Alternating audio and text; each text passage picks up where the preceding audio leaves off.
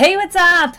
今日もレイニー先生の今日から役立つ英会話をお聞きくださりありがとうございます。英会話スクールイングリッシュパートナーズ代表のレイニーです。今日のテーマは意味が一つじゃない mean です。mean と聞くと皆さんは意味をいくつ思いつくことができますか？実はたくさんあるんです。意外ですよね。今回は意外な意味を持つ me をご紹介したいと思います。そう、なんか me を知らないと結構ね、ちょっと大変なこともあったりするんです。その大変な意味は後でご説明しますけれども、まずどんどん行きましょう。品詞から分けて、品詞で分けていくと分かりやすいのかな。まあ、品詞というのは動詞、名詞、形容詞ですけれども、今回動詞、名詞、形容詞で、ミーンの意味をご紹介していきたいと思います。まず、ミーンというと、そもそもは、まあ、何々を意味で、そう、意味するということでご存知の方多いんじゃないのかなと思うんですよね。何々するつもりとか、何々にとって重要性を持つというか。うん。で、この、私思うんですけど、この英単語の何々のって入るだけで全てが飛びません？本当に意味がわからなくなるなと思うんですけど。だから単語を学んだら、その単語の意味のまま使えるフレーズを自分で作らなきゃいけない。この、ポッドキャスト1ヶ月4本撮りなんですね。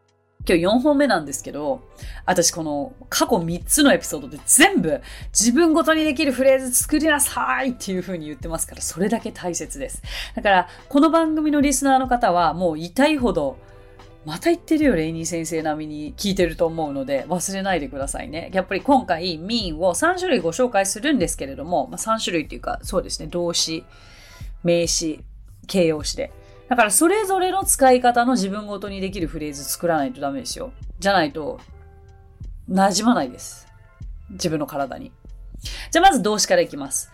動詞のミーには、まあ、先ほどお伝えしたように、まずじゃあ意味するからいきましょうか。うん、これはよく聞くと思うんですよね。うん、What does this word mean?What does this word mean? この単語の意味ってどういう意味？というニュアンスです。それから、What does it mean? それどういう意味？What does it mean? それどういう意味？ですね。それから、What do you mean? どういう意味 ?What do you mean? どういう意味？ですね。だから What does it mean も What do you mean ももうほぼ同じ意味なんですけれども、あなたに直接言いたいのが What do you mean?What does it mean? って言ったら、その、その人が言っているフレーズに対してのちょっとした疑問というところでしょうか。はい。まずこれは一番スタンダードなのかな聞いたこともあるし、mean といえば意味だと思うと思うので、これは大丈夫ですよね。で、じゃあ、例えば皆さんが自分ごとにできるフレーズとして、ミンをどういうふうにこれで使うかというと、あ、それはこういう意味ですよとか、何か説明するときとかのに使ったりもできると思います。It means 何々みたいな。そうですね。OK。そして mean はもう少しこう、重要な意味を持つこともあって、例えば、mean a lot to 何々とか mean so much とかどういうことかというと you mean so much to me you mean so much to me 直訳すると私にとってあなたはとても大きな意味をなすという感じですかねあなたはすごく私にとって意味がある人だっていうことなんですよそういう時にこういう表現をするんですね。You mean so much あなたという意味は、あなたはとても重要な意味を持つ。私にとって。You mean so much to me. これ結構友情を深まりますよね。あとは、恋人同士とかも言えるんじゃないですか相手がどれだけ大切かということを相手に伝えたい時に使うにはもうもってこいのフレーズですね。まあ、you mean so much to me とか you mean a lot to me とか you mean a lot to her とかあのこういうのを目的語を変えて自分ごとにできるフレーズにしていくということですね。あなたはうちの娘にとってすごく重要な意味を持つからだからこれからもよろしくねみたいに言いたいなと思ったらどうやって言うかなっていうふうに考えてみてください。あと、もう意味を持つときにこれもう本気でその意味を言ってるから、本気だからって言いたいときに、I mean it. I mean it. ということができます。本気ですという意味ですね。もう I love you, I really mean it. I love you, I really mean it. 本当に大好きだから、これマジだから、本気だから。そう、本気だよって、なんて英語で、じゃあ皆さん表現しますかね私ももし知らなかったら、本当に相手に伝えたいことを言っているよって言ったら、I'm really saying this とか言ってたかもしれないですね。もしかすると。I'm really saying this とか、もうちょっと英語が上手くなったら、I'm really trying to tell you this とかかもしれないけど、やっぱり一番ドンピシャなのは、I really mean it ですね。でもこれはこの表現を知らなきゃ言えないですよね。兄弟知ってください。で、あとは、本気なの？本当に言ってるの？あなたは本当にそれを意味してるの？だから、もう本気なの？ってことなんですけど。Do you mean it?Do you mean it? も使えます。うん。別れ話が出ました。え ?Do you really mean it? 本気でそれ言ってるの？本当にその言葉の意味をなしてるの ?Yeah, I mean it. 悲しいキャッチボールの会話だこと。まあ、こうなります。これらどれもめちゃくちゃよく使うし、ネイティブ度アップですから、あの、使い方を頭に入れて覚えるのはもちろんのこと、この mean を使った自分ごとにできるフレーズ、早速作ってみてください。じゃあ次に、えー、名詞の mean ですね。これ私はあんまり使ったことなくて馴染みがなかったんですけど、名詞の mean は平均とか手段とか複数の意味や使い方があるんですよね。例えば数学上で What is the mean value?What is the mean value? というと平均値は何ですか？という意味になります。mean value は平均値という意味で mean age というのは平均年齢 mean air temperature で平均気温これとっても勉強になりますよね。さっきの意味と全然違うからびっくりしません？これでなんかこう英語で話してる時にパッと品詞なんてわかんないじゃないですか。What is the mean value? って言ったら、え、もうパッと聞けたらですよ。これ、what does the value mean? だったら、value の意味って何ですかだけど、what is the mean value? って聞いて、英語が私わからなかった時って、え、これきっと value の意味聞かれてるよね？って思っちゃうと思うんですが、実は what is the mean value? って言ったら、mean value がもう熟語で平均値という意味だから平均値は何ですかね？こういうのが本当に間違えて捉えちゃう原因になりますよね。あとは手段ですね。手段だと、うーん、means を使います。I have no means of transportation. I have no means of transportation. 交通手段がありません。うん。このように使うこともできますけど、私は正直使ったことがないかな。はい。ですね。じゃあ最後に形容詞の mean。これはね、知っていただきたいですね。形容詞の mean には、意地悪という意味があります。ケチ、卑猥。これだけなんか全然違う意味が一つの単語にあると、最初やっぱりドキッとしますよね。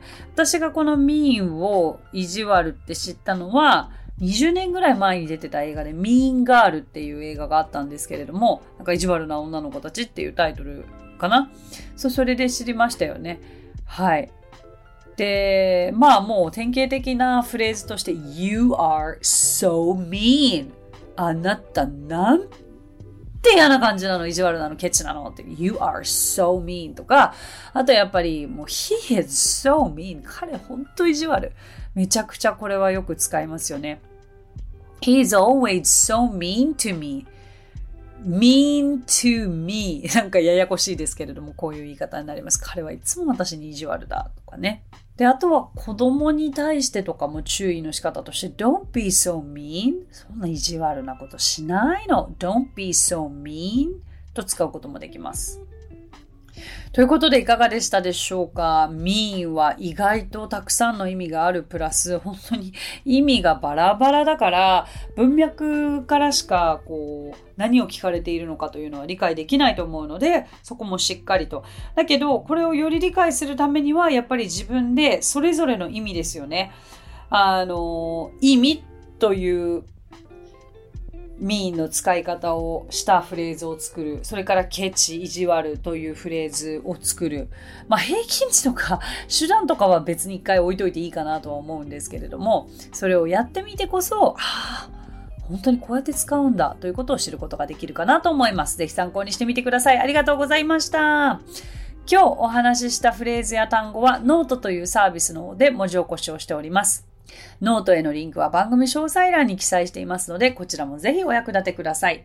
さて、今回も番組へのコメントもいただいていますので、ご紹介できればと思います。ニックネーム、はなちゃん、すいちゃんさん。こんにちは。ポッドキャストを8歳の娘と聞いています。テイラー・スウィフトの Me のフレーズを歌おうの回を娘が気に入り、低倍速で聞いたり、聞こえる英語をカタカナに書き起こしたり、一人で自分なりに習得できる方法を考えて取り組むこと30分。なんとレイニー先生と同じスピードで歌うことができるようになりました。達成感にあふれる娘の笑顔がとても嬉しそうで、まさに継続は力なりを実感した瞬間でした。レイニー先生、良き機会をありがとうございます。また英語のフレーズを歌おうの回、お願いします。はなちゃん、すいちゃんさん、すごいじゃないですか。お子様がね、自分でこれを取り込むっていうのが何よりで、あの、英語ってやっぱり自分で工夫して自分で取り込める人が勝ちなんですよ。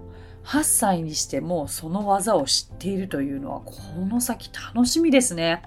そっか30分。言うならばたった30分でテイラー・スウィフトの I promise that you never had another like me これが言えるようになるってことですよね。すごくないですか ?30 分向き合ったら絶対言えないと思ってたフレーズが言えるようになると思うならばやらない理由ないですよね。